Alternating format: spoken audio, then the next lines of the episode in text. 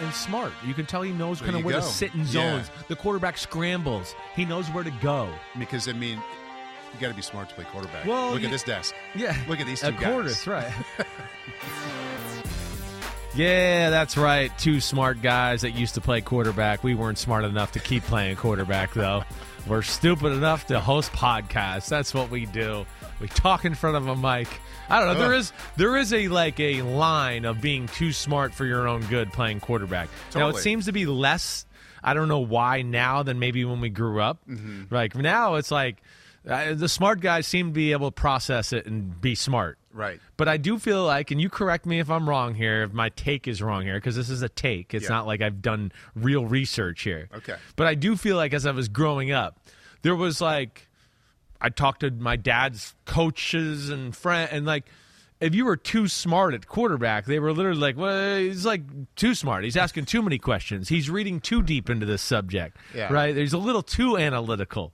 Like you're too good for your, you're too smart for your own good here." You know, where it's just like they question everything. And I was with a few quarterbacks like that in my Yeah, career. yeah. And I had a head coach that was like, "You're too smart for your own good. Stop asking so many fucking questions." I'm not going to say who it was, but there was really that.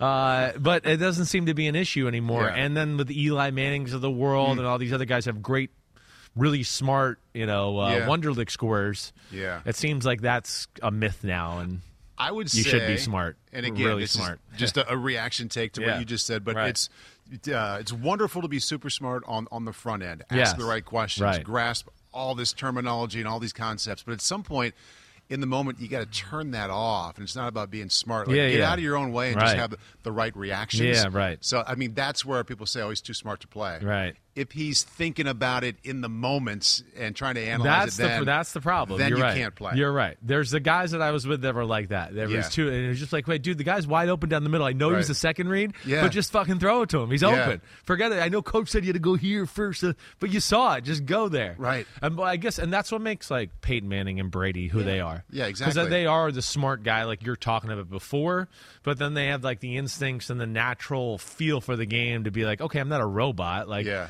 You know, coach said I'm supposed to do this, but I just noticed this and I'm going to throw it there. Right. And yeah, so you're right. Okay, that was a good talk. i had the same Don't wanna wonderlic be too score smart. same Yeah. wonderlic as dan marino Did you really? release was not quite the same Not quite the same. Yeah, just just a bit Yeah. off. Uh, so wait, Wonderlic, Dan Marino. Yeah. I have. I feel like I have a pretty good feel. I think it was was it Marino mid or Elway? twenties, late twenties. It was. mid- I I forget if it was Marino or Elway. It was very average. It was very. I think it was Very Marino. Elway was pretty up there, I believe. Elway was up there. Okay. I, I mean, Elway Whichever was. one of those two dudes was kind of middle of the pack there. I think Marino was considered middle of the pack, which is Yeah. where I was as well. Okay. I mean, I was a middle of the pack guy. we should Wonderlic it now. I, like I. I would love to. It's actually a fun test. Can you get it? I, I mean, I'm sure we can. I mean, all these agents are I don't getting even remember. I, I remember taking it, but I don't remember like what the questions were about or anything. It's it's just like it's uh it's sixty questions progressively get harder one through sixty, so they just keep getting harder. Hmm. I took the test twice. and I know I've told it on here before. Why'd you One- get it twice? Once illegally, a scout, my senior year in college, right? yeah. Um, Just when smuggled you the he- he- Wonderlic? He, he went no, he went. He's like, hey, when practice is over today. Right, he's an old scout that was kind of famous around the league. Yeah. I've told people in the NFL about this, and they're like, "Oh yeah, he's all about it. He would do that, that's for sure."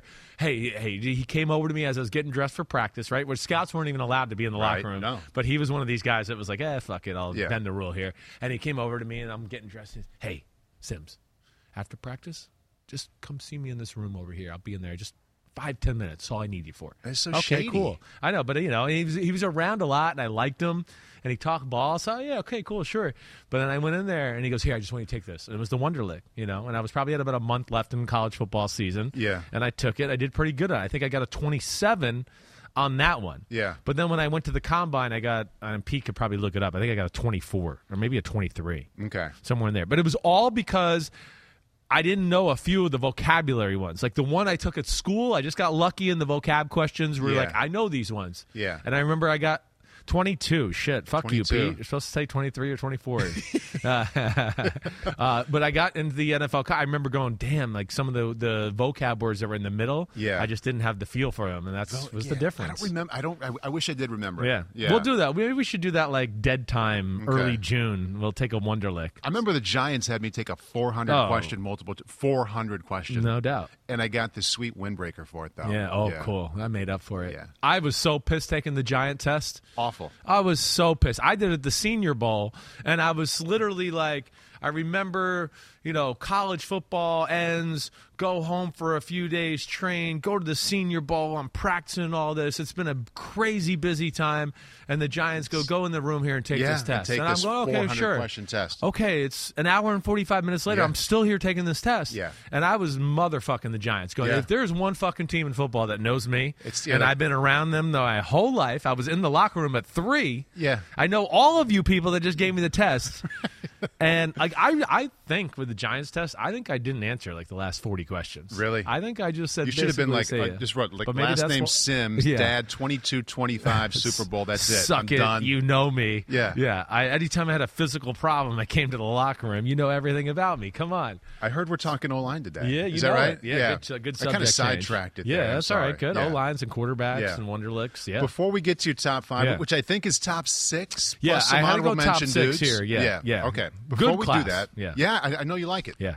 A lot of lot of first round picks there.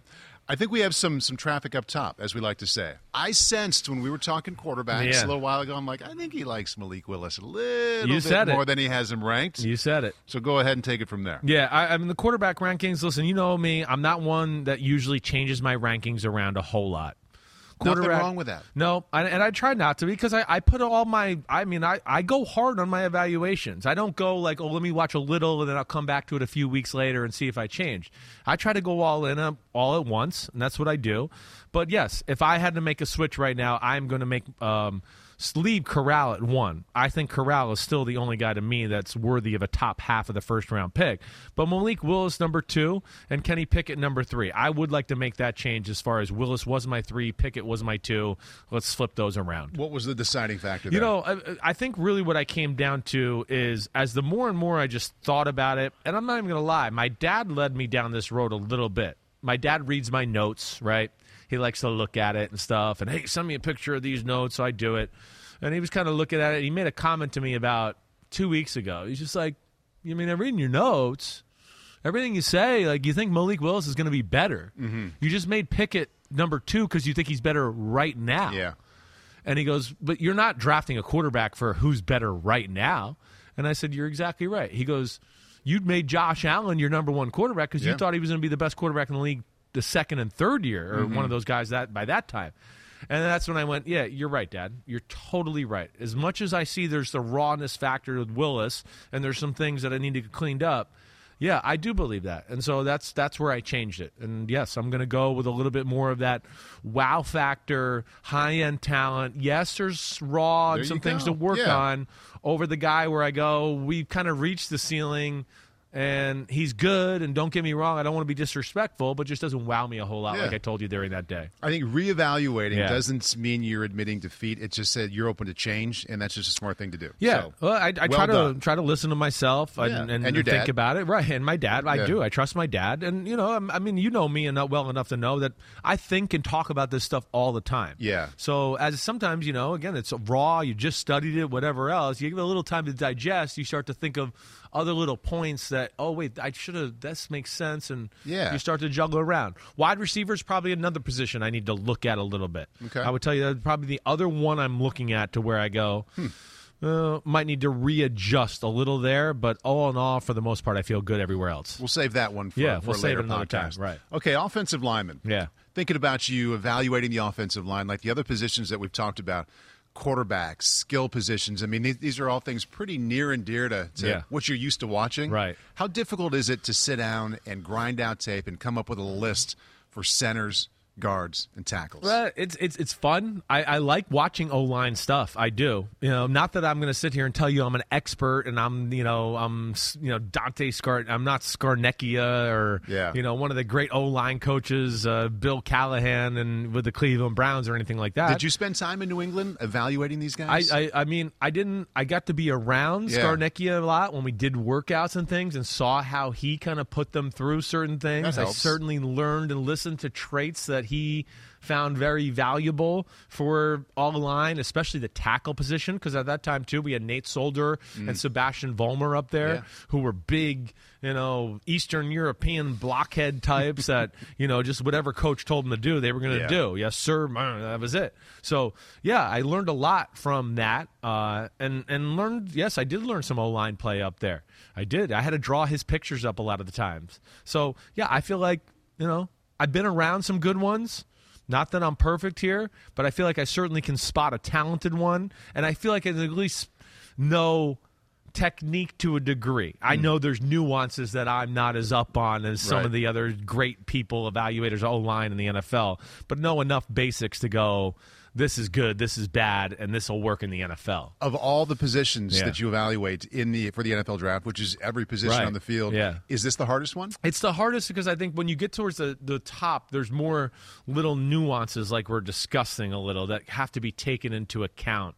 You know, as far as, you know, the arm length, the competition, what he exactly is asked to be doing schematic wise. And then you have to get into, you know, some little different things as far as, ooh, hip tightness and, you know, can he squat his ass and get his ass down, the base, the punch, mm. the bucket steps. Yeah. You know, is he taking the right steps when he's pulling? Does he get his body kind of cheated in the right way? So those are the little things I think that like you know maybe separated that are very finite to separate it at times. That yeah, that can be that can be hard. But uh, I, I like I said, I kind of enjoy doing it. It's it's fun turning on big fuckers Yeah. and just saying, let's watch watch this fucking people, guy kill people. Yeah. It was fun all those years when I was doing this with with Mayock. At least once or twice a year, he would call somebody a heavy-legged waist bender. Yeah, heavy legged like, waist "Oh. Yeah. yeah, Yeah, yeah, it's right. springtime again. Yeah, sure. Yeah, heavy legged waist better. Right. Yeah. I mean, you know, big power underneath the underneath the body, and then you know, is pliable. Can be Yeah. in awkward positions. Can get low as he's pulling around the edge as a pulling guard, and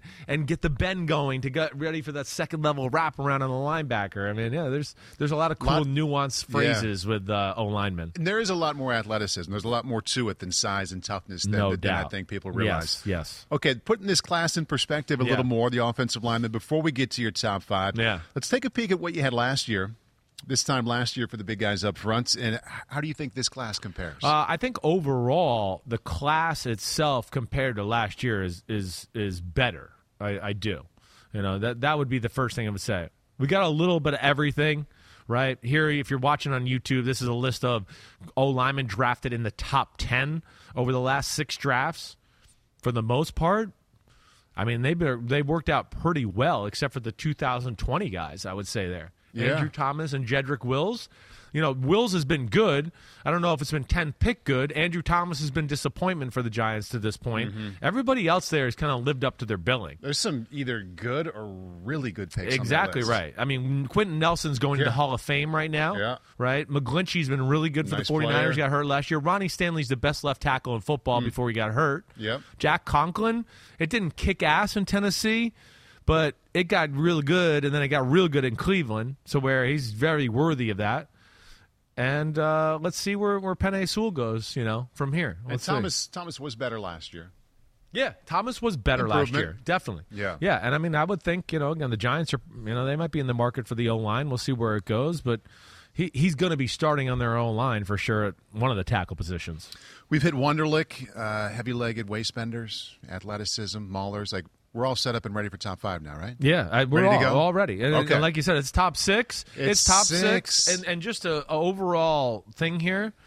I mean, very good group, especially the the top end guys. I, I think there's probably, I think you legitimately can have eight O linemen drafted in the first round. Wow, Definitely. You're talking tackle, guard, Definitely, center. yeah. The, the the honorable mentions I'm going to name after them. Two of them are, are first round talents for sure, and I would I would think they're going to go in the first round. Hmm. These six to me, I think are pretty special. I you know me, I like to do the top five, but there's there was a guard here, and the guy we're going to talk about in a second that I just think's too fucking good that I have to leave him on. I got to put him on the list here. Okay. he's he's a phenomenal football player, but all these guys are going in the first round. Yeah, I mean, all six are going in the first round, and I think the two we name after will too as well. maybe eight. Yeah. Makes me wonder what that means for the fact that we're wondering Oh. about if two or three quarterbacks That's what. would oh, go. Oh, that's what I mean. I, the more and more I look at this, I have a pretty good feel for the draft right now. yeah, Linebacker's the only thing I'm not complete on. The one thing I know, yeah, you know, you hear people say there's no superstars in this draft. Okay, I, I would agree with that. Fine, there's no Myles Garrett, Jadeveon Clowney, or whatever that kind of guy, right? Yeah. I get it. A lot of really good though, like whoa, you know, top twenty picks where you go, this guy's going to be a multiple Pro Bowl player and a starter for eight to ten years, right? And then there's a ton of, I I like 60 plus guys that I wrote 20 to through 45 on hmm. in the draft. I mean, 20 through 45, 20 through 45. Okay, that's 60 guys. We're in the third round here. Yeah. So I think that speaks to the depth of the draft. But the thing I was getting to about your quarterback conversation there is I do think at every position, even this one here we're going to hit on, there's two or three guys that stand alone at the position.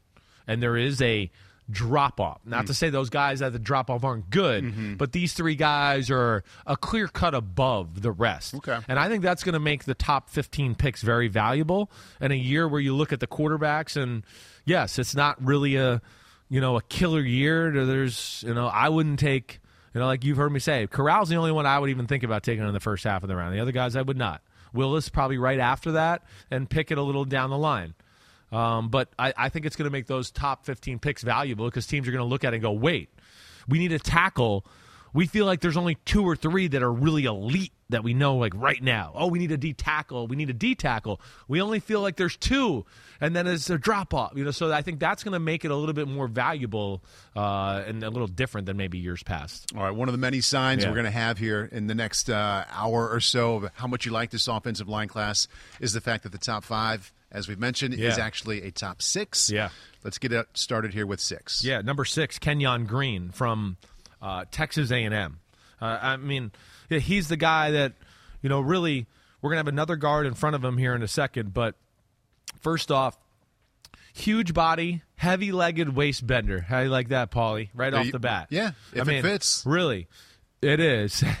it's a bad thing. Mike didn't Uh, like it, He didn't like it. if yeah, you you're wanna say it's a good thing, no, no, you I'm know down what? with that. It's it's uh he's not heavy legged. He's not heavy legged. This is a really good athlete. Guard. Okay, he but he's got power. Yes, he's a. That's why I go like heavy legged that Yeah. way. He can drive people, root people out of the ground that way. All right. Now it's a body that's um you know maybe a hair pear shape, but a huge body, long arms. Not the greatest upper body strength in the world. If there was one thing I would say was probably the negative of him in that, and the reason I made him the second guard behind the guy we're going to get to in a second, uh, the stalemates, things like that. Right? You're in the wrestling like this guy. Oh man, we both hit each other hard. Now we're trying to. You know, he could fall off at times. He might every now and then lose that. Not want to say lose that battle, but not win that battle or continue the stalemate because he would fall off.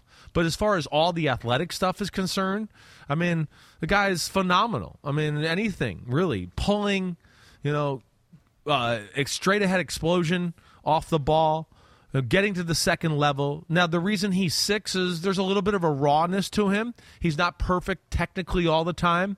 He will take a wrong step every now and then, or maybe take a wrong angle right up to the second level. You know, he talked about maybe the leg drive stops on contact every now and then. He might fall off, but that's it's being you know very picky here. I'm holding it to a first round standard. Uh, I was amazed by the player, let alone the guy has legit, legit potential to be tackle in the NFL. That was uh, what I wanted to bring He up. does. Versatility Yeah. Yes. is crazy here. Yes. Okay, 13 starts at right guard in 2019. Right. 10 starts at left guard 2020. Last year, 7 at left guard, 2 at right guard, 2 at right tackle, 1 at left tackle. I mean, that's It's the good and the bad. on one him. hand, it's great to have Right, versatility. On the other, it's like, well, if he was awesome at one, why didn't they just leave him? Well, there? because because he was he was awesome at one, but I think he was also the only guy that sometimes where they go, well, we got a guy that's a little bit better to fill in the guard behind you, and we're gonna make you the guy that has to do the toughest thing and go to left tackle, Yeah. or right tackle. What'd you say there, Pete? They had They injuries. had that injuries. they yeah, no, I know. Yeah. it was it was all injury stuff. So that's they're just trying to get their guy on the field. So that's where the the, the film can be a little cloudy. You have to make sure you really watch him at guard. you know, tackle, yeah, there's going to be a few negative plays here and there. Now, there is, but I don't think it's like a thing where you look at a tackle and go, "Oh, whoa, he can't do that." Yeah. I just go, "No, if you let him stay there and let him play and kind of get ready, used to the nuances, Yeah. he could be a big time left tackle." But I think for sure he's a big time guard. That's for sure. You know, the pop off the ball, the way he can move people that way. You know, he's a little, he's very pliable. You know, the guy we're going to talk to in a minute's a little bit more rocked up and your stiff guard. This guy's got a little bit more of, hey, a little bit more of a soft body. It might be a little more center gravity related, you know, with just a little bit of a belly and stuff, but not sloppy. I don't want to Yeah. say that. Just I'm trying to paint a picture for everybody out there. Yeah. Uh, always keeps a good base. You know, so everything you looked at athletically, you just went, oh, check it off the box. Oh, here's NFL defensive tackles. He holds his own and then some against them. So he was a really good football player. And like I said, the issues I had were just the position movement and a few little, like, just easy coachable fixes that I would look at to go, these aren't worries. This Yeah. is just somebody's going to get on his ass and coach him a little. Thinking about his athleticism, and I know what you see on tape doesn't always mean, Yeah. okay, it's going to show up at the combine, but go ahead and take here his combine measurements and kind of how he compared with a lot of the others. And basically, he had a very below average combine workout, which Yeah, doesn't mean he's not a great football Right. player, but when you're thinking about taking somebody in the first round, d- does this concern you when you look at him compared to other people at his position at the combine? He was below average. No, it, it doesn't really. It doesn't. You know, I mean, again, I the five two four, the forty, right? Mm-hmm. All right, that's slow. I, I get it, How uh, much does that really matter but for a it, it doesn't. You know, this is the, this is this is a good conversation because we were going to get into this when we get down to the tackle later a little bit too. But like, yeah, tell me how that five three for Orlando Brown's working out. Yeah, That's the one of the best left tackles in football. Yeah. who gives a fuck? Yeah. like what the fuck with that? But shit? the other areas that measure athleticism are, are kind of yeah, they're they're just okay. They're okay. You're right. You know, again, but like when I watch them pop off the ball, there's great explosion. You know, I'm not necessarily worried about his long speed. You see him pull around the edge Mm-hmm. and or even get out in screens. I never at once went, man, he's just less of an athlete than I was expecting. You know, this is one where you turn on the film and then you go back and look at the profile a little bit and you go, wait, really? Are these his numbers? That's kind of surprising because it just nothing shows of that. Nothing. So, you know, I don't know what the story is there, but um, hands down, NFL longtime starting guard. Like I said, with a little bit of the versatility to move around if need be. And as I told you, I just you know, he's dominant at guard at times. I mean, not at times. He's dominant. He shows true dominance there. And I think between that, the get off, the base always being good, um, you know, I, I looked at him and just said, "This is a first round guard for sure." There's zero physical concerns with the players. The player, the negative is just a little of the coaching and the technique, like we talked about, and all the changes. Um, but he has a very high ceiling, and you know, I don't think it's a very low floor either to go along with it. It's a really good football player. I think he did a nice job of, of grouping together positions here because Yeah. as we move to number five, we keep the guard thoughts coming here. Yeah, number five, we're going to go with Zion Johnson from Boston College, who's a hell of a football player. Now, like here, to compare him with Kenyon Green, I don't think he's as athletic as Kenyon Green. Hmm. I don't. Watching the film, I went, no, Kenyon Green's clearly the better athlete. You're a big traits guy, so what makes him higher rated? Well, you know, this guy, like, you don't ever see him really do anything wrong. I mean, that's the big thing. So the other guy's a little bit all the potential, and like I talked about, there's a few raw elements in here.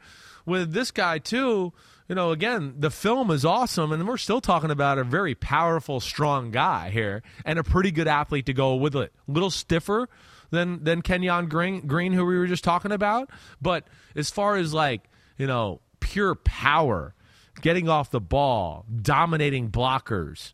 I mean, letting no one even move him in pass protection. You know, always kind of being in the right positions body wise. Other Yeah. than his stance, he has a weird stance. He's got that, you know, kind of got that stance of like I can't remember who it was back in the old day, where like the knee kind of collapses in on one side a little bit. Was Randall that McDaniel. Is that Randall McDaniel? Yeah, is that yeah. who it was? I know. I was going to say like Dermontti Dawson at first, but I think you're right. It was Randall McDaniel. Yeah. Uh, so he kind of has weird, that weird stance, before he mauled everybody. Well, that's kind of what this Yeah. is. It's the only thing you question on this kid is the stance. Yeah. he's very instinctive. You know, Boston College, of course, they're very well coached up there, but you know, always the right angles to the second level. But no, not as impressive in space as Kenyon Green, in my in in uh, in my opinion. But I think overall, the clean, the negative plays are less than. Of course, he played guard the whole time, and he is truly like day one. You're going to be able to throw him in and start at guard right away. We've got the, the, the measurables from the combine as well with him, and it looks much much better. I mean, Yeah. the athleticism. He was Right. Uh, his. I mean, he was terrific at the combine, and he also has the versatility as well, Chris. I mean. 11 starts right tackle, 7 left guard, 11 left tackle, 11 left guard. I mean, he was all over the place. Yeah, I, I, I- know. He, he can do it all. There's nothing you're going to look at. Again, this is another guy that I think if you had injuries on your NFL offensive line, he went, man, we got to play him a tackle. He could Yeah. probably do it. He can. But he's made to be a guard. He is. He's got the guard build, the power. You know, you know, he's 34 inch uh, long arms, but to me, the arms, I don't know, don't pop off on film. And, you know, again, I'll stay one more time. I thought the other kid was a better athlete when I first started watching this kid, I went, "Oh, you know, he's a mauler." You know, he's he's got the look of a good athlete, but there's a little stiffness to his game. But as I went on with the film, one of the things I wrote down is the more I watch, the more I kind of like the athlete. I do. You know, straight line, he's awesome. Pulling, awesome. You know, space adjustments, right? This is where I would say Kenyon Green had a different, a little bit better ability. Not that he was always did it better mm-hmm. because he might have not had the right technique at times. But when I say space adjustments, right? Like, you know, think about guard center, we're both blocking the nose tackle, and now I gotta now I gotta go to the second level and cut off the will linebacker or do something like that. You know, guys could make a move on him at the second level every now and then. Oh, he, I missed him, and then he got by me and went through the A gap. Right. There's, so the, those were some of the negatives. Is where I meant the stiffness. Where Kenyon Green was a little more pliable and have been like, oh wait, you faked me out, but I still can get back over there and knock you out of the way to where you can't get in the play. If that makes sense. I hope I'm painting the picture the right way there. Um, but yeah. I mean, I do like the comparisons. Yeah. I kind of like to. doesn't ever lose a battle, this dude. Yeah. The stalemates is the other reason I would say I would go with this guy because the stalemates ended up always going in his favor because Yeah. he had enough power, kept the legs going, and his arms. You can even see it on film. His arms are just more developed and have Yeah. a more strong look to him, to where he could kind of win those wrestling matches more times than not. sum it up kind of in, in one question, one situation here. Let, let's say a team is taking a guard. We're taking a guard in the 20s Yeah. with our first pick. Right. Love both these guys. Yeah. Chris, what's the biggest difference between them? I, I just think I'm going to go with the biggest thing I'm going to go with is one is totally ready and I have no questions about. The other one is maybe a higher end athlete, mm-hmm. but not so much to where I go, wait, there's a few things in the technique that I got to, you know, that, that bother me, right? Not so he's not such a great athlete that the technique issues you go, oh, I'm not worried about that. So that's where I, I think I got to put Zion Johnson ahead of him that way. All right, yeah, he's a little lesser of an athlete, but I think in all other areas, he's a better football player. Okay. I guess that's where I'm going with that. if that makes sense. How high would, would you expect him to I, I go? I, 20 to 32. That's kind of where I wrote, right in that range, somewhere in there. I mean, the one thing with, you know, the pass protection, I think, was the thing I was very impressed with. I really was. Legs were always underneath him and a good anchor. You know, very good punch and hand usage, which you don't always see from guards in the, you know, coming out of college. But, like, doesn't let tackles get into his body and get momentum, right? He kind of meets them and punches and stuns them right away. So now, oh no, you big fucker, you're not going to get momentum and then Yeah. run me over. I'm going to stop the momentum, and then we're just going to be in a stalemate fight right here. And like I said, he's very good in that. PFF summed it up pretty well. He's not perfect, but he has no glaring weakness on tape. That's kind of what it is. Exactly right. You know, he's not perfect, but he's he's damn good. He is, and there's no question that you know, he's a first round guard and a starting guard really right away day one. Uh, I like both of these guys a lot. Like I said, Zion Johnson, I think is just the clean film. The, the film is cleaner, and he's ready to go right now. All right, enough of these guards, although it was clear to see that you think that they both belong there in that back part of the first Yeah. round. Let's get into the tackles. Yeah. The money position up front The here for money the first round. position. SEC is our first stop here. Yeah, Charles Cross, Mississippi State. That's where I'm going to go here. Now, you know, I know uh, a lot of people. He's he's part of the big three as far as the tackle position is concerned, right? Um, really good specimen. You know, has a body you look at right away. And you just go, oh man, he just he looks like an NFL left tackle. All right, he's got arms long as hell. So all the things you like for a tackle are perfect. Is he perfect? No, he's not. Is he as good as the other two tackles in the draft that we're going to talk about a little while? No, he's not. You know, does he have the potential to be as good as they do? Yeah, he probably does. But it's not one where you can just throw him up there in their class quite yet. What's your biggest concern that Well- kind of keeps him out of that group of the top two? Two, two, one, you know, can can play a little high. All right, that was the one thing that I did not love. And then, you know, he's a little like um, I want to get to the the tightness in his hips to really be in a strong athletic position and have your base underneath you. That's what I mean. Where you know he at times can just seems too upright. And there are moments of when he can get pushed back or pushed around, right? And you know, I'm big on base. You know, of course, that's it's a huge thing. You know, again, when Cam Jordan puts his hand in the ground and just goes, "I'm going to that spot as fast as I can go," well, then you better have you some special base Yeah. to stop that guy and put your foot in the ground and have an anchor to stop him. And that's always my concern with these type of guys. So that's my issue with him. He is the rawest of these tackles. Great feet, awesome in space, okay? But yes, can play like way too high, all right? That's that's the first thing uh, that comes together. Can have moments in pass protection where, you know, again, it can be less than because the mechanics aren't good. The feet can get close together to where you're like, well, you should never be in a position where your feet are like more narrow than your shoulders at tackle. Right. You're going to get pushed over. So those are things that you looked at. You know, he has things to clean up, but all the physical tools and ability to be big time. But yes, his film to me was not on the level of the other two tackles we're going to talk about here in a little bit. Okay, we, we oftentimes talk Right. about hands as it relates to quarterbacks. Ten and three quarters, ninety second percentile. This description of his hands, I, I want to hear what you think about this. Big, strong, and sticky. Does that fit, and what does it mean? Yeah, well, I think what they mean by like sticky is that like when he gets his hands on you, they they kind of stick on there, right? Is that what they're meaning by that? Like overall, but he's not holding. I didn't think I didn't come away looking at it as holding. I didn't see like holding being an issue with him overall. Yeah. Now, what's an issue with him is how bland their offense is. Mm. It's you know one protection all the time. It's of course they throw the ball every play. They only run one run play. He's going to be clueless in the run game. He's going to be clueless. So he's very basic as far as that stuff is concerned. And he only started two years. Mississippi That's what I mean. So he could be a guy where you draft him, and I don't think it's a guarantee he's like starting for you in year one. I don't think that's a guarantee.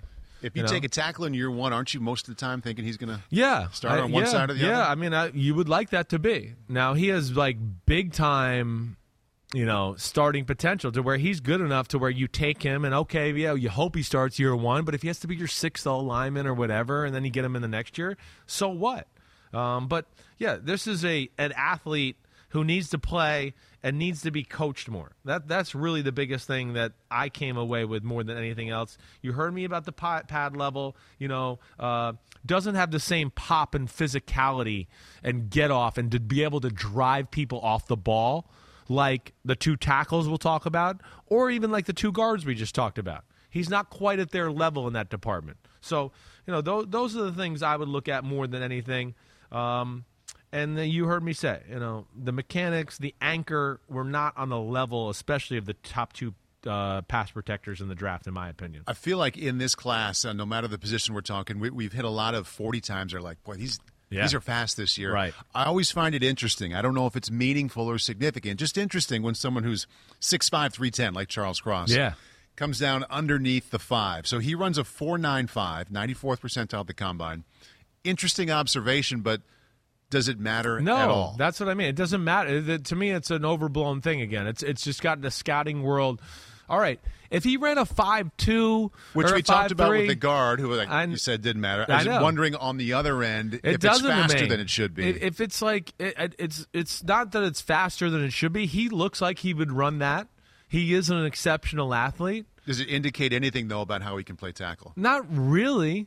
Not really. I mean, to me, I would be concerned if I went, okay, he ran five Mm-hmm. and then I turn on the film and go, whoa, he's fucking sluggish off the start, off the ball. It's sluggish. Whoa, woo. All right. And then I start to go, man, anything he does laterally, moving his feet side to side, all that, damn, it's slow as shit. I'd go, okay, he's slow. He's a shitty athlete. That's it. You know? But there's also the Orlando Brown thing to go, oh, wait, okay. He ran five, seven, nine at the combine. Who gives a shit? Nobody ever turned the corner on him against Oklahoma. Nobody ever pushed him back. But we decided the last 35 yards of a 40 yard race that an offensive tackle never has to run all of a sudden mattered. Yeah. And that's to me where just like, yeah, I don't, you know, it's a good thing to have, but it's Sure. not, it's a, not a, not a starter or a finisher for me either way. Right. I guess is what I'm saying. Does that make sense? It totally makes sense. Okay. I, I think the the main things I take away of this is someone who just walks in and wants to learn about him. Of the three offensive tackles, he's he's I don't want to say significantly, but it He's sounds like clearly three for me. yeah, clearly. it's not like he's two A. No, to whatever exactly your top right. two are. No. So he's a little bit distant back there, and he might be a little bit of a project in year one. I, I, I wouldn't be shocked. I wouldn't be like if you told me, oh, he's not starting at the end of training camp. Yeah. you know they're gonna. Have, he's the sixth guy. He's gonna. Oh, okay, yeah, okay. I'm not shocked by that. Yeah. I understand that. You know, like you said, he hasn't played a lot. He came from a school that doesn't do a lot. They throw the ball every play in the shotgun. It's the same pass protection every play. Mm-hmm. So there's going to be a little there to it. But you're getting a guy that does have the potential to be like all pro. I mean, Yeah. that's that's the thing. You know, there's there's no physical limitations or weakness to the player overall. You just got to fix some of those things and give it a little time. But yes, to your point, I wrote the other two tackles are top five ish, top eight ish picks. This guy to me is 18 to 32. That's where now he'll probably be overdrafted because I, I think because of the measurables and what we're talking about here. But to me, that's yeah, he's in the second half of the first round for me. We're going to hit those two tackles here in a moment. Let's take a break from them. We get to number three.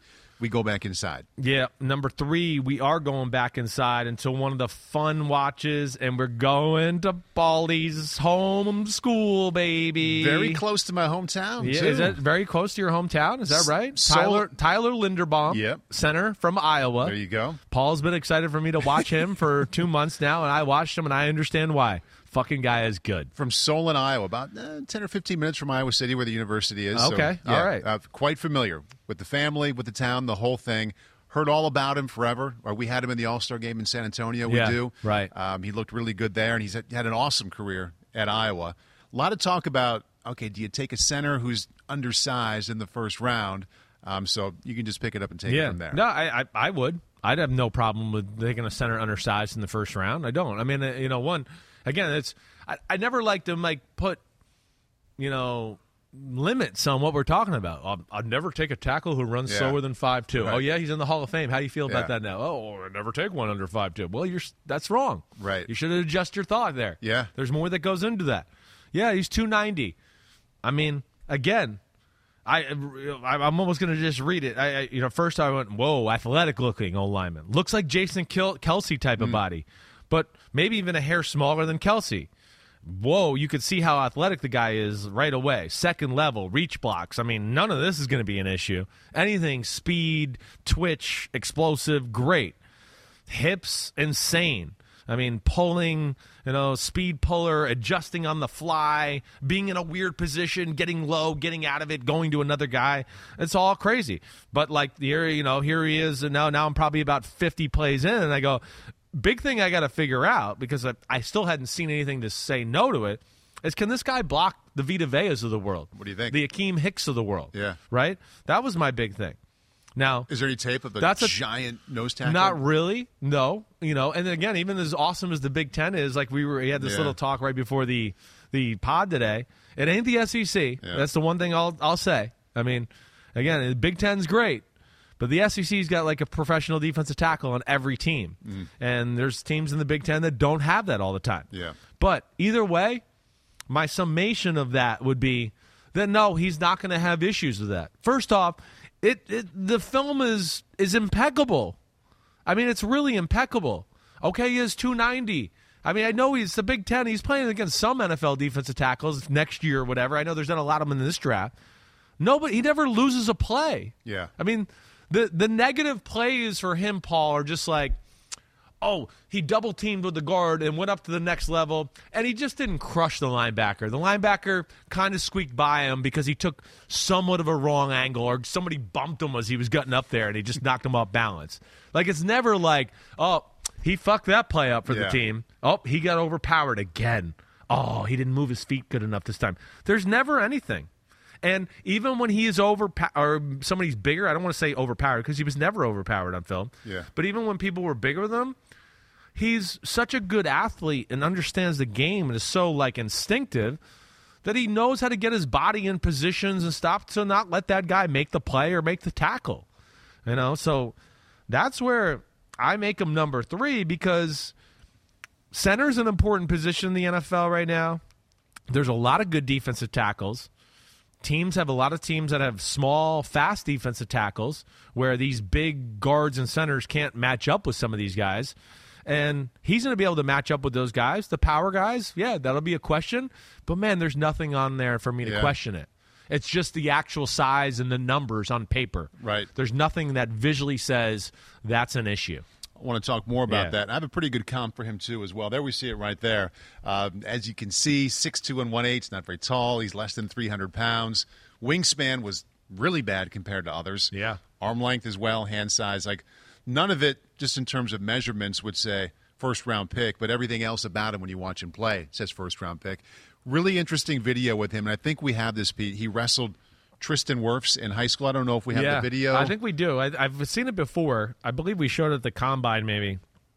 So, So- Tristan Wirfs went to Mount Vernon, which is about five minutes Right. down Highway One there from from Solon. Next time you're there, that's amazing. Let's see it again. Like Tristan Wirfs, like we've all seen him, and he's quite a bit bigger than Tyler, and he pinned him. Tristan Wirfs hasn't has been beat at right tackle like twice in his NFL career so far. Yeah, So there, so, so here we go. I know numbers. We all want to look at them. There's all stuff to glean from all of these numbers. I get it. yeah, You know, first off, you know, like what we're showing the measurables too. There, you know, Yeah. Is that measurables just the center or all offensive linemen in general? Pete. It's, I think it's all offensive linemen in general. I'm Yeah. going to be pretty sure. I think, Okay. which again is just like, Which- well, who cares? Yeah, exactly. Why do you want to compare him against a left, left tackle? tackle. It's a totally different skill fair. set and means Doesn't nothing matter. to it. Right. Yeah. This see? is all offensive That's right. so that's a good and point. Some, right. So that's that's what we got to take into account here. Context matters A lot. And then sometimes we look at things and listen. I know arm length is important. Yeah. Thirty-one and one eighth is small. Okay, but then you know we got other guys in football. where We go well, it's 32 and a half, and he's the best center in football. Yeah. You know, is it really going to make the biggest difference in the world? Or you just go, oh my gosh, you can't do this. Right. You know, I just think the toughness, the power, the ability to hit people and roll his hips through Yeah. and push them back and stun them is pretty impressive. And then, you know, the center, not only the strength of the point of attack, but like we talk about, it's third down now, and now there's some athletic defensive end who's lined up over me or something like that. You know, the quickness, the twitchiness, to me, that's almost just as important as anything Yeah. at that position. And then they get to ask to do so much today in the NFL, whether it's the screen game and some of the pulling and all of that, to where it's it's an important position, and he's pretty perfect as far as the film's concerned. as long as we're on the Iowa theme, I, I think there's a comparison here that works very well. My, my junior year, my center was Mike Devlin. Went on Yeah. to play in the NFL for seven, eight, nine Right. years. So then the next season, we got to have one. There was this kid who was really smart and pretty athletic, but he was only about 260 pounds. Right. Casey Wiegmann. So like Casey's going to be pretty good. So he played 17 years in the NFL. I played with him. Played with in you. Denver. Yeah. Right, right. And so like Casey was never that big. No, I, I, I don't I'm think he say ever, he was 285, 290 the year I, gonna played say, with him in I don't- 2009. I don't think he ever weighed more than 290 pounds. Yeah, I think it was probably 285 right there. he had a Pro Bowl kind of career for a lot of years. Yes. And it was the same thing. He knew what he was supposed to do. He was much more athletic than people thought. Much. He could get out and cut an end. Casey, 285. I'm Yeah. going to guess Casey was probably less than 285. Yeah. Uh, but the point is, I know it's easy because they went to the same school, but it sounds like you're describing the same player. it's a very similar guy. and has the game changed that much where someone who's 280 at center uh, 20 years ago, who was really good, can they still be Yeah, with that size? Definitely, they definitely can. I mean, it takes a it's a special like Casey, a special guy that's got that kind of power. Yeah. and that's kind of a body. Know, but Jason Kelce's not far off from that either. I mean, I'm gonna guess you. I bet you Kelce's 295, 292. Yeah. probably not as much as whatever he's listed at. I bet Yeah. you he's less than that. To your point there, no, but it's it's a position about how quick and explosive you can get on them. This is where these guys make up. Casey Wiegmann would win battles because he could snap the ball and get on the guy in front of him Mm-hmm. before that guy could get off the ball and get the momentum to push him back, even though he was the bigger man. So he's already had his body on the guy as that guy was trying to go, oh, and he's like, no, I'm already on you. You stop your, uh, you're stopping there. So there is something to that. Let alone again, you know, that's strong. Okay, I'm. You know, this guy's he's he's to my right.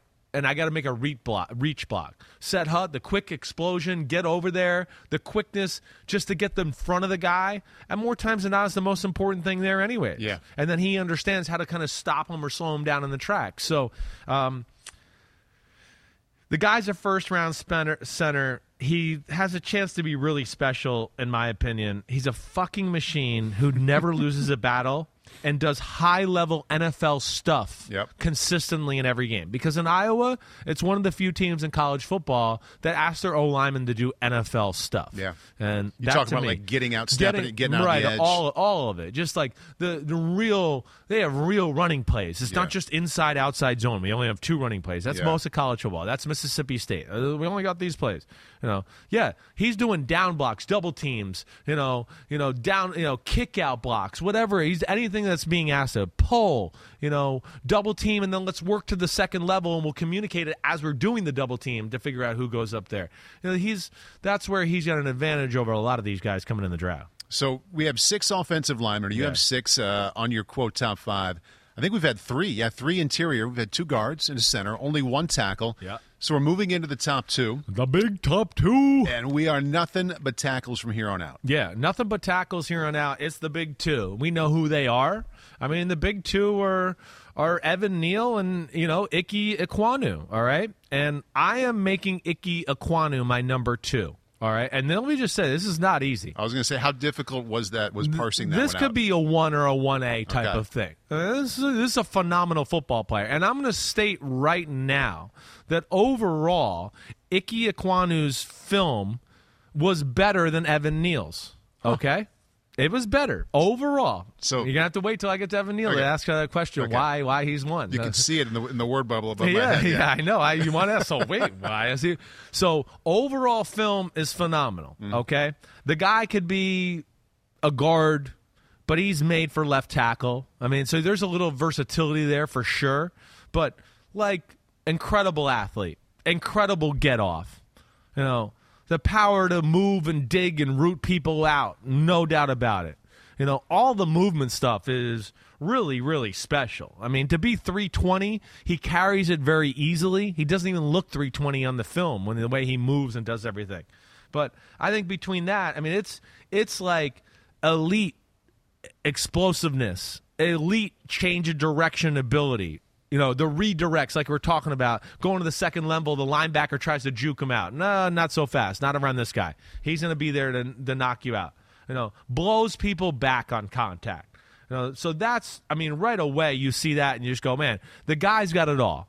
There's nothing in his game that he physically can't do, and most things he does at a very elite level. In the ACC, did, did you have much film to look at where he was going at an ass kicker on the other side as well? Yeah, yeah, it's not as much like when they played Florida State, right? Florida State, they they did a good job of not putting their best guy over him the whole game. Yeah. Right. So there was that. And that would be some of the negatives we talk about here with him. Again, this is a phenomenal football player, very worthy of being a top five pick for sure.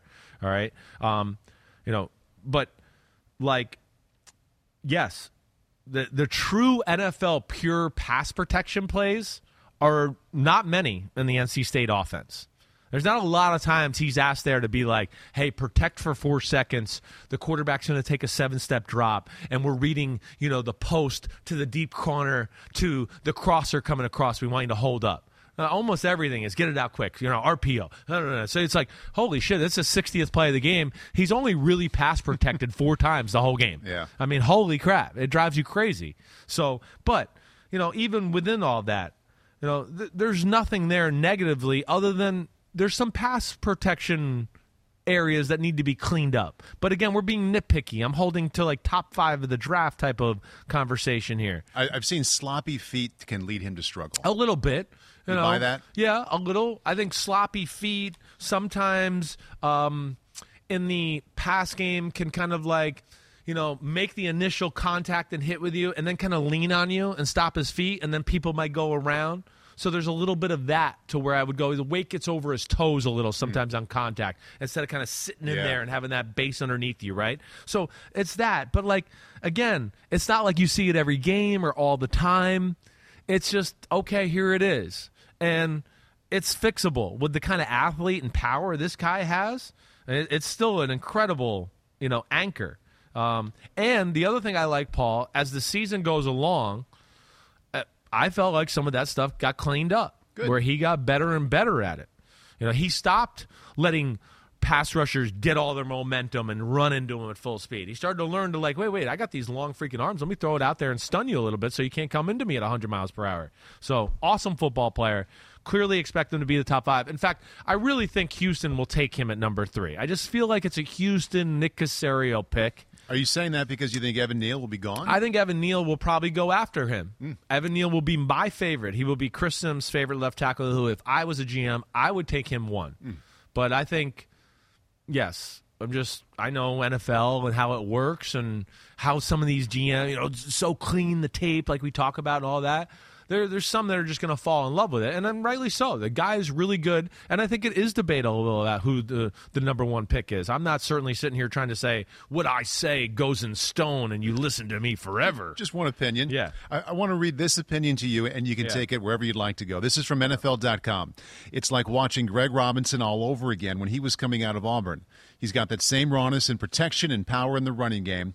More thoughtful player and more likely to get his issues fixed. That's, that's from an area scout for an NFC team. What do you think? I I I I, rem- I mean I studied Greg Robinson hard coming out. I mean, I I think this kid's film's cleaner than Greg Robinson. Greg Robinson was one of those where I felt like it was a little more like Charles Cross, where you went, "Whoa, I see all this talent and it's really good." But man, there's some rawness and some crap we got to fix here. But the potential is amazing, right? And yeah, of course, it didn't work out.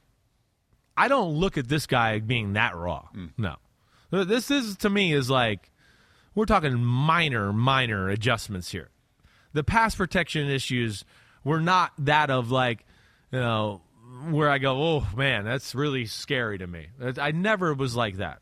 I just one of the, the one of the only things I wrote that were negative, and and I just as I get into it, I don't want to give up some of my other stuff on my other guy here. You know, I just wrote, you know, anchor and punch are not as good as the qua- the top guy that we're going to talk about here in a minute. You know, um, and and and in that pass protection, he will lean and miss at times, like I talked about. Yeah. you know, and that's again, I think because of the footwork a little bit and all that. But it's it's minute. yeah. It's minute. It's a really clean film. This guy. I'm, I'm listening to you, and I think that was a really good intro to the player for those of us who didn't know him that well coming in. I feel like my follow ups and the questions I have are kind of in relation to your number one guy, I know. Evan Let's Neal. do it. So let's Let's just do it. Let's We just get to number one. Yeah. Listen, because I want to tell you when I write, when I watch these, uh, all, and I, that's why I have a hard time when I read through my notes. Yeah. Because I compare through my notes. Yeah, yeah. So I don't want to give it off to you. Right. But I compare as I go. I go, wait, this guy did this better than this guy. This guy did it worse than this guy, and I write those things down to kind of continue to keep my brain and like remembering of where I think certain areas this guy was great, and I compare them that way. That's how I do my evaluation. okay. Yeah. So yeah, let's get it. You want to get to Evan Neal, the number one tackle in the draft? Get to Evan Neal, Yeah. and we, we can kind of continue to roll in the comparisons here as let's you're talking it. about Evan. Yeah, that's a great way to do it. Um, Evan Neal, one, all right, is a gi- gigantic human being. Six seven three fifty. 350. It's an easy 350. I saw him at the combine along with Icky. You know, they're both impressive bodies. But yeah, this is a different this is a different guy. It's like the easiest 350 you've ever seen. That's good. It, it's easy, right? Mm. And it's not sloppy either. It's not like you turn on the film and go, "Oh man, his his belly's really jiggling," Right. and I see his tricep there, and he's got 12 pounds of fat on his tricep.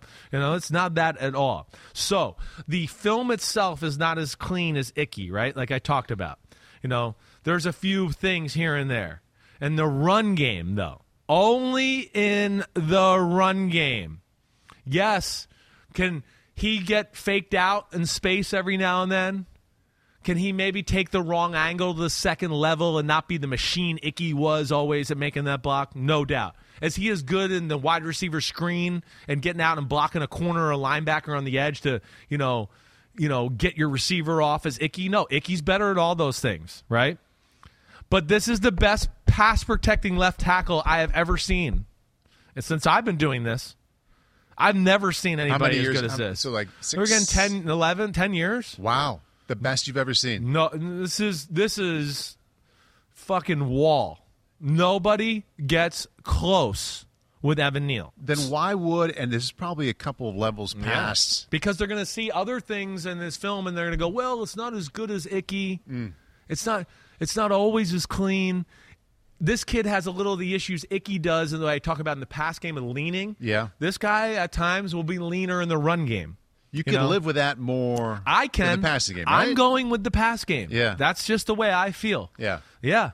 Uh, I'm going to go with the guy that's the pass, best passer. The guy that I saw play NFL defense ends every week. Yeah. And nobody ever get close, including the guy that a lot of people think is going to be the number one or two pick. Not even close to Which- the quarterback. Which one are you talking Travon about? Jordan? Walker from Georgia. Yeah. I mean, they played him twice. It's just, it's a clinic. Now, they don't play Travon Walker the right way all the time, like you've heard me discuss, and they don't let him, like, really rush the passer. But either way, the guy has very good lateral quickness. Like, his feet aren't as good as Icky's, but they're a little less. All right? But his anchor is as good as I've seen. Nobody pushes him back. And then his punch with his arms is off the charts good. You want to talk about like when his hands get on you, it is over. It is over. Mm. And he is great at meeting the pass rusher. You know, getting out of his step, getting an initial punch, and the guy's like, "Oh!" And it just ruins all their momentum. And you're like, "Well, it's over now. You're done. It's he's got you. It's done." Yeah. Let alone guys that try to get like every now and then you might go, "Ooh, they're going to get him around the edge." And you know what happens? He's so fucking big and long that he still gets an arm or something on it and pushes the guy 5 yards upfield and he doesn't even get close to the quarterback. Yeah. And that's to me that's see that's where like Orlando Brown and some of those guys do. That, that's where it's a little different. Let alone the Cam Jordans of the world and them can't power rush them either. So again, the film not the same, but the pass protection's off the charts good, and then the running game concerns I have, they're not that big. You see him do all the things I said that I wish he was a little. You see him do them at a high level plenty of times. Yeah. it's just not every time. You know, so it's not again like I don't know if he can do this. It's just like oh, he's got to get a little better at this. He's got to clean this up. Yeah. But you talk about then if you want to give me the guy, I think if you give me the guy where I go, it's third and one, we got to have it to win the Super Bowl right here, mm-hmm. and we got to run behind somebody. I'm going behind Evan Neal. Yeah. I am over Icky as Yeah. much as I think Icky gets off the ball too. Evan Neal has moments of absolutely fucking mauling people in front of him. Like they have no chance. It's like it's like you and me lined up over him, and we're going on a roller coaster ride. Yeah. they just raw, and all of a sudden you're like, man, this is 300 pound lineman here. He just Right. pushed seven yards down the field. I think he's special and an amazing pass protector. Let's say, let's say I am the GM of the Texans, okay, and you know that I want to take the NC State kid. Hmm. You're the O-line coach for the Texans. You've spent months watching these two, and you just have conviction, like you've said, that even though you like them both a lot, Evan Neal is the guy you want, run game and pass game. Yeah. You got 30 seconds with the GM before he meets with the head coach to tell him why he should take Evan Neal. Yeah. I know you have 10 minutes to say about it. Yeah.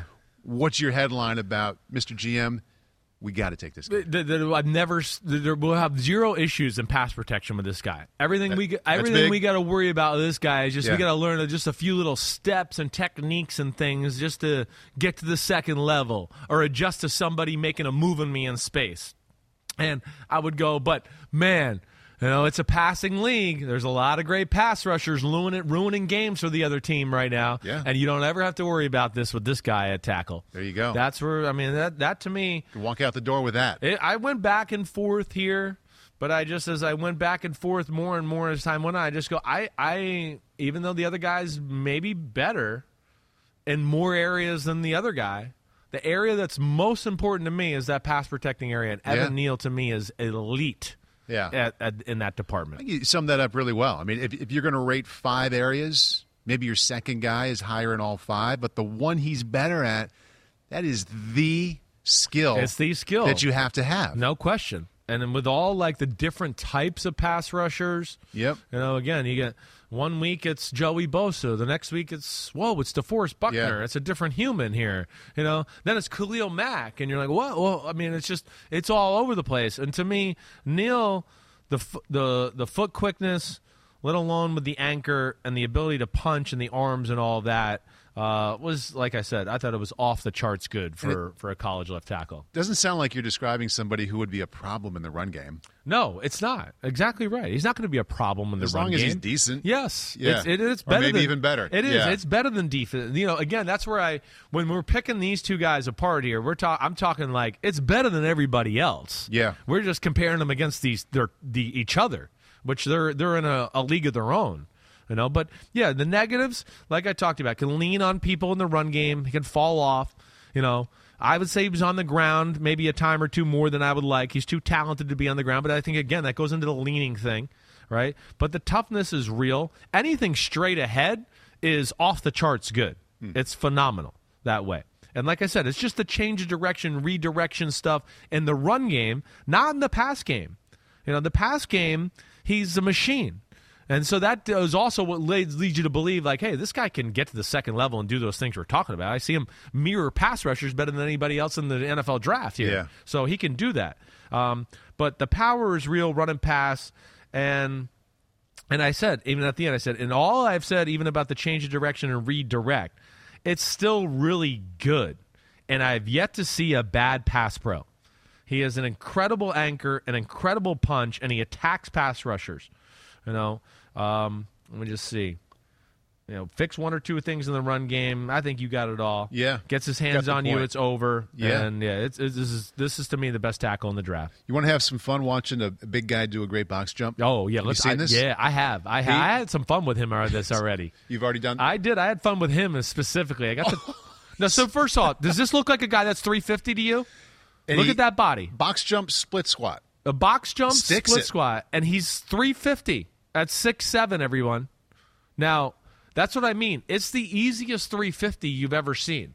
When I saw him in person, I just went, I, I can't believe this is a guy that's 350 pounds. Five times more impressive than a 320 pound offensive lineman running a 4940. That Well, right there. Well, it's That's a better sign of like athleticism and, and explosion. That's where their right? game is. Exactly right. Exactly. That's what some of these things have just have been made too much or too important. Right. Uh, in in the scouting world, it's just too nitpicky over stuff where you go, I don't know what. Who cares about the last thirty-five yards of that guy's race? I don't care. Thinking about the scouting world, this time of year, we used to always do this. I, I say we. I, I would see people and hear the conversations about Alabama running backs. Well, let's compare the other Alabama running backs the last ten Yeah, years. So let's right. let's do this a little bit here with Sure. the Alabama offensive lineman. Uh, do you think he's being overrated at all? And I think I know the answer. Uh, we're looking at past Alabama O tackles taken. Uh, Alex Leatherwood last year, 17 to the Las Vegas Raiders. Yeah. Wills the year before. Williams the year before.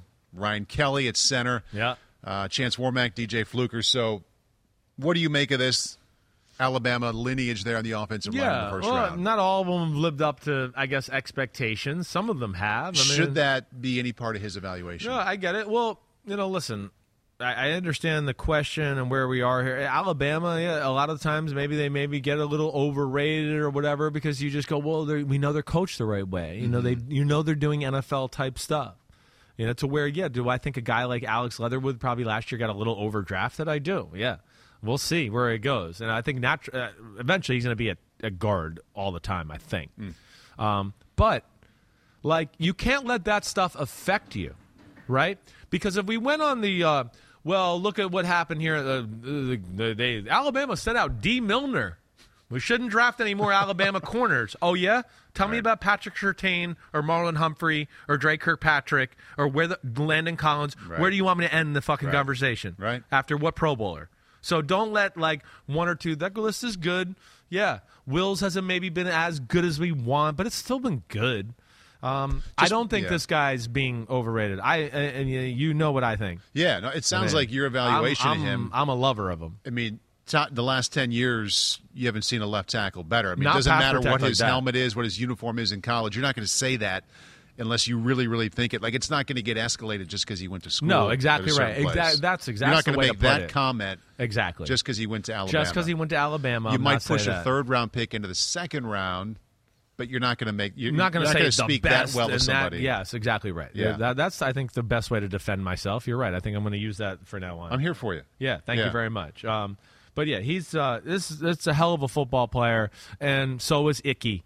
You know, again, my big thing is, is yeah, I'm putting him a tackle, and Evan Neal fourth quarter, first quarter, doesn't matter what the team, what the scheme is. I don't worry about him pass protecting against anybody in the sport. I don't. Icky, on the other hand, like I told you, um, I, I, I- I have a little, little worry about the big power pass rushers with him. And that to me was the difference. I don't worry about the speed guys. Yeah. Icky's going to be fine with the speed guys. It's the real 280, you know, defense end, the Cameron Jordans of the world, like I'm talking about. That's the guy. Or, you know, again, Nick Bosa. Yeah, it's 260, but he has the power uh, and he goes speed to power on you. Yeah. That That's the guy I worry about a little bit with Icky. Let's take a look at your top six here. As now we've been through the all the way through the number one, Evan Neal, the offensive tackle from Alabama. And to me, I look at this group and I can think about one little thing or a couple little things you said about each one. But what I remember most from this last hour is you think all six of these guys belong in the first round. No question. Yeah. I think all six belong in the first round. Wouldn't be shocked if we saw all six of these guys off the board by 25, really. I really wouldn't. And, you know, that's six guys. And really, you know, again, I think if we're going to be fair, you know, there, there's two more guys to me that you could probably, that are in the first round conversation. And I expect at least one of them, maybe both of them, to go in the first round. I do, and that's where I come off going. I think there'll be eight linemen drafted in the first. We're going to get to the honorable mentions. Yeah. Uh, let's visit a little subject here from our friends at PointsBet. First offensive lineman drafted odds. And I would imagine that Evan Neal is. I think Icky's going to be the leader. You think Icky's I think Icky's first? Icky's the the the household leader name right now. Okay. you know that, that, that to me. And again, I understand it. Like I like we talked about. You're right. Yeah. It's, it's Barely. It's ba- barely, but it's Yeah. it's like we talked about. I feel like you know more GMs than not are going to like his tape because, like we said, it's cleaner in all areas. So he's uh, he's at negative 150 to be the first offensive lineman drafted. Evan Neal plus 140. Big, big drop off down to plus 700 for the next one. That's Charles Cross. Yeah, if you made me read between the tea leaves or connect dots or whatever else, I think it will go Aidan Hutchinson one, Walker two from Georgia, and like I said, I think number three, the Texans. I just feel like it's going to be uh, Icky. I do. I just I look at that and go, wait, they got Tunsil at left tackle, they got Mark Marcus Cannon at right tackle, who's going into year eleven or twelve. You know, they got two guards and Tytus Howard and Scharping, who are solid, but nothing special. To where I just go, you bring Icky, and you can do whatever you want. You can go, hey, you go right tackle for this year, and we'll move Marcus Cannon into a guard position, which he has done in New England too. Mm-hmm. Or you just go, no, Icky, you're a, you could be an amazing guard. We'll just we'll keep for now. We're gonna keep Marcus Cannon at tackle, Tunsil at the other tackle, and you'll play one of the guards, and we'll figure out the other two spots. Yeah. Uh, that that I don't know. To me, that's where I just feel like this is going. Uh, Yeah. But I don't know that. Even if Aidan Hutchinson goes one overall, Neal Ekwonu worthy of being the first overall pick? They are. They are worthy. Yeah. They. I. I don't. I wouldn't be mad if either one of them went first. I wouldn't sit there and go, "Oh my gosh, I cannot believe they went one." That's so stupid. I Yeah. definitely would not. Either one of them. No, absolutely not. Yeah. So, oh, they and the Texans cut cut Marcus Cannon. So there you go. So there's makes me believe it even more. Yeah. I forgot they cut him. Yeah. So I was already thinking that before him. That's where I need to look up those little details. I just go off the top of my head too much. We're making our way to the honorable mention, who you also think uh, potential first round picks. But first, a reminder to download the PointsBet app. Use code NBC2K to sign up. That's right. Get two risk free bets for up to $2,000. If you're in an eligible state, PointsBet has an exclusive sign-up offer for unbuttoned, unbuttoned listeners that you can't miss. Download the PointsBet app. Do it now. Do it. All right. Use code NBC NBC2K to sign up and get two risk-free bets up to two thousand dollars. So if you bet fifty dollars and lose, guess what? You will get free bets worth fifty dollars once the game starts. Don't just bet. Live your bet life with PointsBet.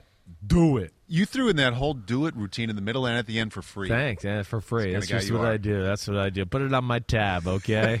Put it on my tab. Jersey read, A Pete Jersey says. read. Yep, that's right. Is Pete a Jersey? Pete, no. Pete, yeah, he's from East Jersey. It's called Queens. Que- It's East Jersey, Queens. right? It's a little level below Jersey, Long Island, so it's East Jersey. below, like on the map, or below some other way? below uh, all all angles, everything you Just can think below, of. Long period. Island's below New Jersey. all Okay. right? Pete had no rebuttal. I know, I know. It's great.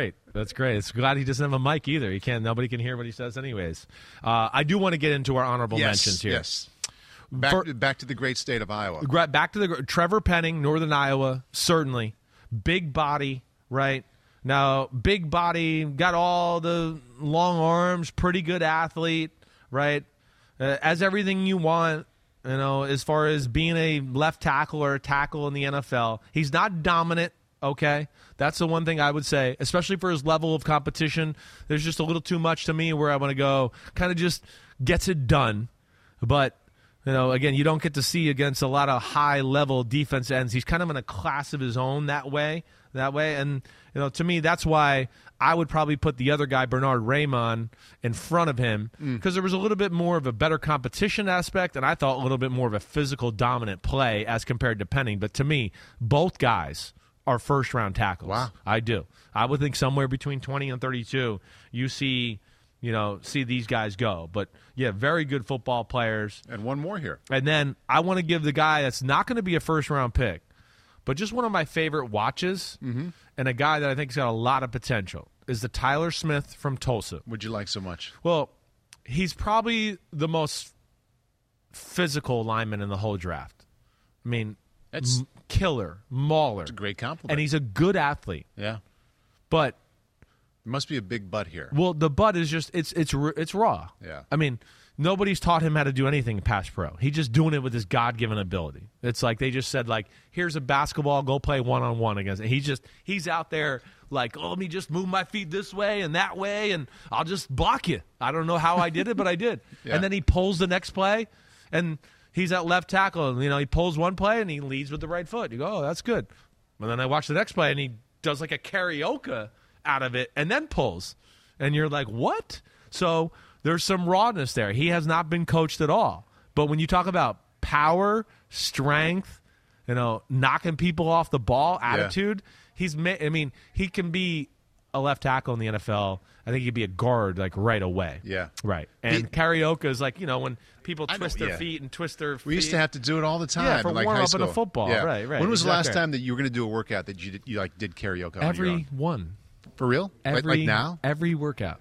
You do it. I do it. I am like the nerd long? at the gym that does fast feet. And Yeah. then I do butt kicks. And then I do straight leg bounds. And then I do side shuffles. And then I do backwards run. It's like in your basement, in your driveway, in your no matter where. No Yeah. matter where. If I'm going to work out, I'm going through that warm up. So, like, if, if if I'm the Chris Simms neighbor and I'm driving to the grocery store, I might look in the driveway and see Chris doing karaoke. Definitely. 100%.